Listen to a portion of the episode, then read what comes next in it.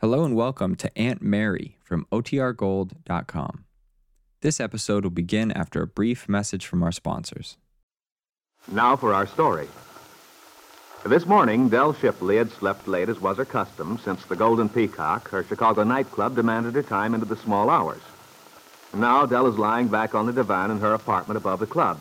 Her amply curved body is wrapped in a comfortable robe, and she is waiting for a telephone call to go through to her friend, Aunt Mary Lane in Wakefield. After a moment, she hears Aunt Mary's warm, friendly voice. Hello? Is that you, Dale? Yeah, how'd you guess? Oh, well, you're the only person who's very likely to call us from Chicago.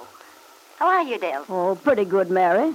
Just pretty good. Oh, you know me. I'm always a little sour on the world in the morning. But I guess that wouldn't mean much to you folks out there. You get up while it's still dark. well, practically. But then we go to bed with the chickens. Oh, golly. Sometimes I think it must be swell to live that sort of a life. No, I don't know, Dale. You'd probably be bored stiff. But when are you coming down to visit us? A couple of days of it wouldn't hurt you, you know. And that's what I phoned you about. I figured I can get down there next weekend if it's okay by you. Oh, yes, that'll be fine. We're all looking forward to seeing you. yeah. When you say we, you're not including Lefty by any chance. Well, you know how that stands, Dale. I don't have to remind you that Lefty can be very stubborn. Yeah, I'm a dope to even ask. At my age, I ought to know better anyway. but I guess women never learn, do they? No, they don't. Thank goodness. Oh, you're wonderful, Mary. The eternal optimist. Well, you'd be surprised how often optimism works out. Yeah, I guess I would be. Anyway, I'll be seeing you next week. Fine. In the meantime, about Lisa. Oh, yes, Dell. I've been thinking about that girl so much these last few days. I know, Mary. I should have called you sooner, but you know how I am, always putting things off. Well, that's all right, Dell. I know how busy you are. But I have been worried because, you know, the last time we talked, you said she wasn't going over so well at the club. I know I did, and she wasn't. But I promised you I'd keep her on, and I have. Well, I wasn't worried about that, Dell. I knew you'd do what you said. Is she any better? Well, I'll tell you, Mary, as I said before, something seems to be eating that girl. She's gotten quite a bit better as far as the show goes. But the thing is, she could be terrific if she'd get onto herself. I don't know. Something's holding her back. Yes. If only. Yeah, if only what? That's what I'm wondering. Well, I tell you, we'll talk about it when you get down here next week. I only have a feeling about it. Almost what you'd call a hunch. Well, I sure would like to know. Lily's been working on it, too. She's been doing her level best, but so far nothing much has happened that I know of. I'm going to talk to her sometime today, probably. You know, Dell, um, Lisa's husband is in Chicago somewhere. I know. I'd rather hope that, well, that they might get together, perhaps be reconciled. I wish you could do something. Well, Mary, Lily's been giving me the same routine, but as I told her, I hate to mess around with other people's love affairs. Besides, I'm not much of a success story myself, you know. Oh, now, Dell, you know very well it's not entirely your fault Lefty feels the way he does. Mm, maybe not, but that's cold comfort. Well, I realize that, my dear. But never you mind. Someday we'll get that straightened out, too. Mm, I'm not so sure, but I do hope you're right. The big dope. Dell. well, he is, darn it. I wish I could knock some sense into him. Now, you know, that's not the way to handle Lefty. You'll have to give him plenty of rope. Mm, Listen, Mary, that guy's had enough rope to tow the Queen Mary into harbor. Uh, just the same. You wait and see. Mm, okay, I'm waiting. Oh, by the way, this call must be costing you a fortune. Oh, shucks, Mary, a couple of dollars. It's only one of my few luxuries calling you up and beefing about things. All right, then, if you're sure. But, Dell, uh, before I hang up, will you do the very best you can about Lisa and her husband? I know somehow that she wants to go back to him. It might make all the difference in the world if you could just get her to talk to you. Please, Dell. Oh, okay, Mary. I don't know why I ever try to hold out against anything you want. I always wind up by giving in. You will, then? Yeah, I will, if I can. Oh, Dell, I'm so glad.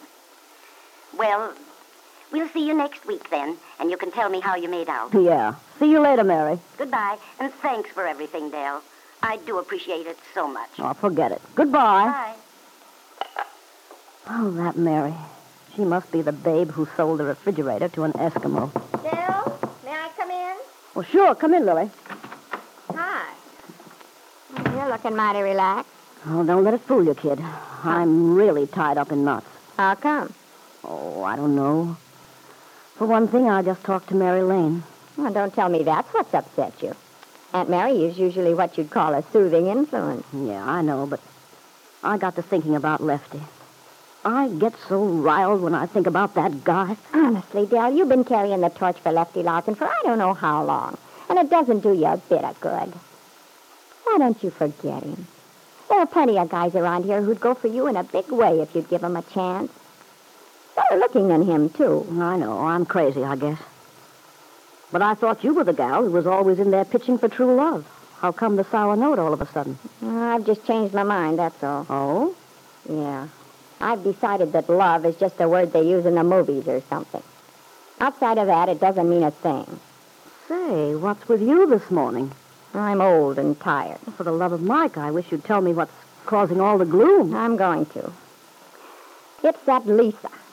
Lisa? Well, that's funny. Aunt Mary and I were just talking about her. She wants me to try and get Lisa and her husband together. Uh, she does. oh, brother, that's good. Well, what's so funny? She seems to think Lisa's in love with the guy, and if they could see each other, all Lisa's problems would start to melt away. Oh, sure, that's what I thought. But it didn't work. Well, now, wait a minute. You mean they did see each other already? Well, they saw each other all right. Little Cupid Devon fixed it all up. The lover's friend. That's me. Only I've resigned from duty. From here in, I'm keeping my little pink nose strictly out of other people's business. Well, what happened? What went wrong? Well, Lisa gave him the brush off, that's all. Boy, did I ever feel silly. After getting him all steamed up, too. Well, Oh, really, you must be mistaken. Aunt Mary seems to think that they. Well, all I know is what people tell me. And Lisa and Lance both told me the whole thing was a flop. Oh, I'll be darned. That's kind of screwy. It sure is. But it's so. Lance has been coming here almost every night, just staying for Lisa's house. I got wind of it from Doris. I got interested when she told me this guy got all hot and bothered when she told him she didn't think much of Lisa's dancing. Funny Doris would say a thing like that. Oh, well, don't worry. I, I stopped her clock. Well, anyway, I got to talking to him. He was Lisa's husband, all right, and I could tell he was still nuts about it. So, of course, I had to stick my neck out. Well, what'd you do? Oh, I gave him a big song and dance about how I knew Lisa was crazy about him, too. Uh, he got all excited at that. So, to cut a long story short, he went to see her yesterday. Oh, lovey-dovey. Poor guy. He must have got quite a shock. You mean she cut him cold? Well, Uh, just about. Um, I don't know what they said to each other. All I know is I thought everything would be moonlight and roses, so I go out and buy a lot of stuff and thought we'd have a little party to celebrate the glad news. And uh, there wasn't any party. I'll say there Oh, wasn't. I met Lance on his way out looking as if somebody just hit him over the head with something heavy. Kind of stunned. And was he mad? Saw it, Lisa?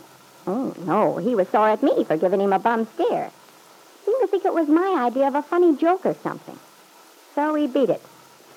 And when I went upstairs, Lisa as much as told me I should have minded my own business. No. Well, sounds like you took quite a beating. I did. That's why I wanted to tell you about it. After that sob story I gave you the other day about trying to find out what's eating Lisa, I wanted to tell you if you take my advice, you'll remain strictly hands off. Lily's story certainly didn't tie in with Aunt Mary's idea that Lisa Fenner was still in love with her husband, Lance. And Aunt Mary had asked Dell to try to do something about it. Well, if Lily were right, Dell thought, she'd probably be wasting her time. But if only you knew it, Dell, Aunt Mary is right. Lisa Fenner does love her husband, but is afraid to tell him so. Afraid to tell him about their child, the baby she relinquished to Kit Mead.